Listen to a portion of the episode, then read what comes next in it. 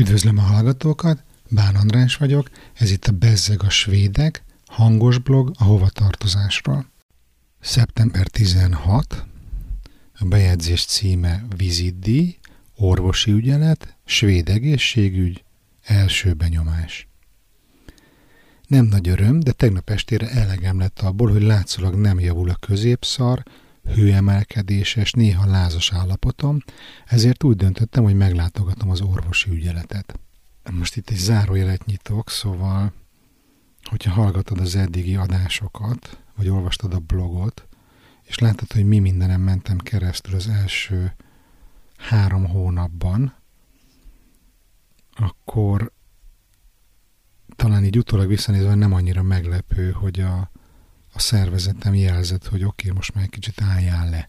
Tehát gyakorlatilag az volt, hogy szeptember közepére, vagy szeptemberre folyamatos hőemelkedésem volt, meg néha lázam, de nem voltam úgy igazán beteg, viszont vonszoltam magamat.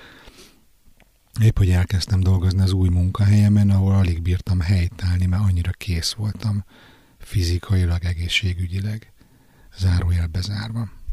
Azt írom, hogy Egyrészt egy hétnél hosszabb betegállománynál már szükség van orvosi igazolásra, másrészt így legalább megírhatom az első találkozásom élményét a svéd egészségügyi rendszerrel.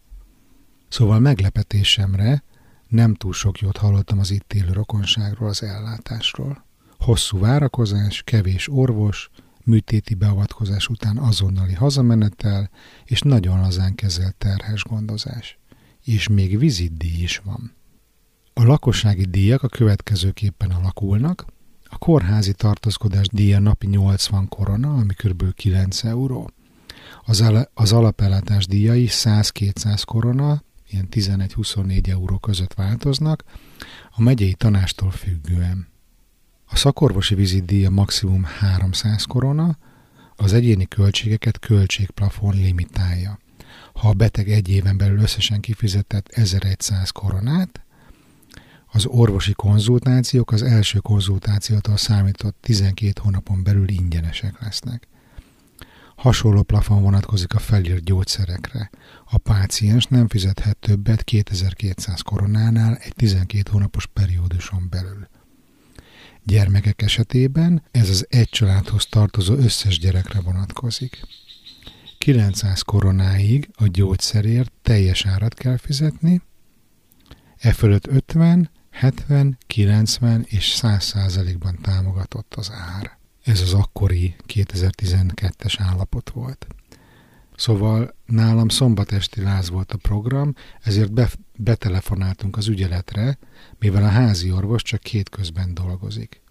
Telefonban próbáltak picit lebeszélni a személyes látogatásról, de néhány szakszerű kérdés után adtak időpontot aznap estére. Ez az időpont nem rossz dolog ám, mert összesen fél órát kellett eltöltenem a dokinál. Egy betegekkel nem túl zsúfolt helyszínen, ahol négy pácienst pörgettek. És mi minden történt 30 perc alatt? Azzal kezdődött, hogy a recepciós a pultnál bevitte a adataimat a gépbe, majd kifizetetett velem 200 korona vizitdíjat, persze kártyával. Mondta a nő előre a telefonba, hogy a készpénz használatát nem preferálják. A doki öt perc múlva kijött, a nevemen szólított, és kezet fogva bemutatkozott. A rendelőben a szokásos kérdezősködés, hallgatózás, sóhajtozás, ütögetés, nyomkodás.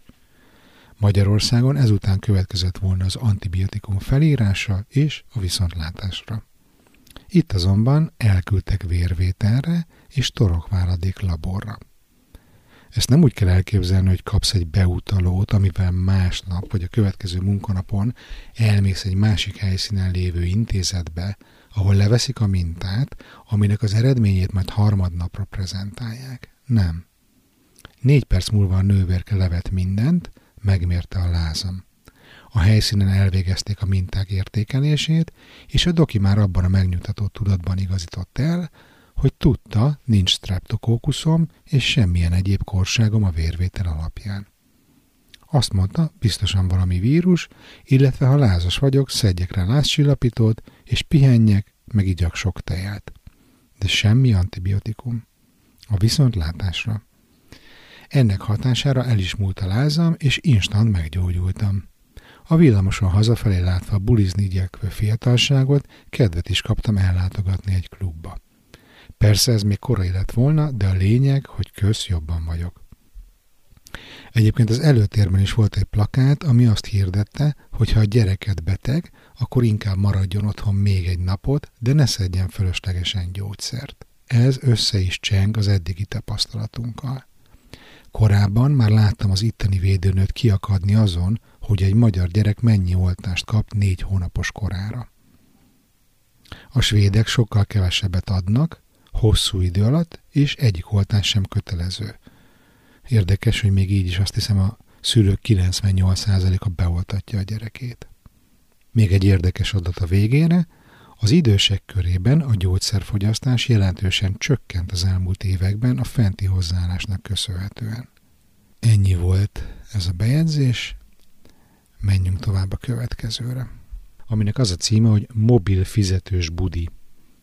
Az SMS-es mobil fizetés nem nagy újdonság a világban, ugyebár Magyarországon is teljesen hétköznapi dolog autópálya vagy parkolási díjat szöveges üzenettel csengetni. Ahogy a jó apám is mindig mondja, két dologért utálok fizetni. Az egyik a parkolás, bár a fizetős parkolási létjogosultságát elismerem, a másik pedig a WC használat. Az eddigi tapasztalat azt mutatja, hogy Stockholmban elég sok helyen fizetni kell a budiért, még bevásárlóközpontokban is. A belvárosban akár 10 koronát is elkérnek egy brunzolásért, ami azért már tényleg durva, főleg egy plázában. Az itteni legszimpatikusabb bevásárlóközpontban, már ha egyáltalán létezhet ilyen, Skrapánról beszélek a Szödermalmon, még e számomra utálatos fizetési kötelezettséget is megédesítették egy kis vicces technológiával.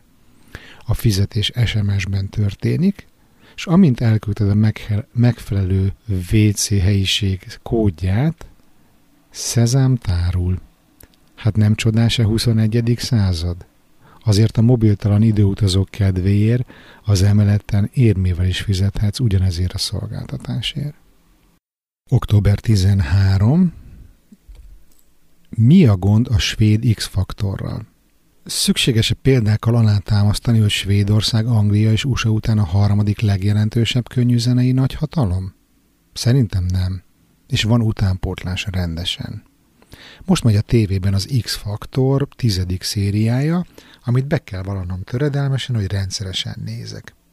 Mentségemül szolgáljon, hogy így ragad rám egy kis svéd nyelv, továbbá nem mellékesen be fogok tudni kapcsolódni a melóban, a láttad a tévében kezdetű beszélgetésekbe, és azért némileg szórakoztat is a dolog, főleg a selejtező része.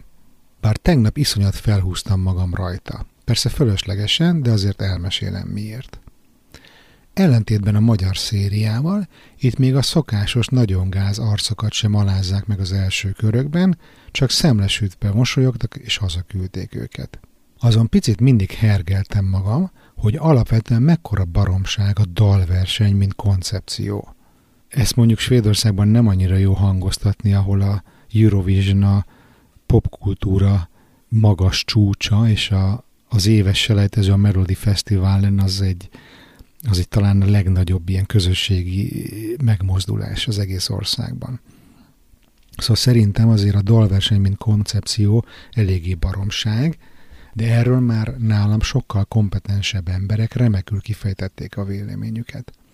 A legszebb talán Nick Cave, a levelét beraktam a, a bejegyzésbe, most angolul van, nem tudom, hogy talán jobban járunk, hogyha nem olvasom föl, de itt igazából egy 96-os eh, Nick Cave levél van, amikor őt meghívták az MTV Music Awards-ba, és hát nagyon elegánsan elküldte a picsába a szervezőket, és kifejtette, hogy ez egy művészet, és nem egy verseny.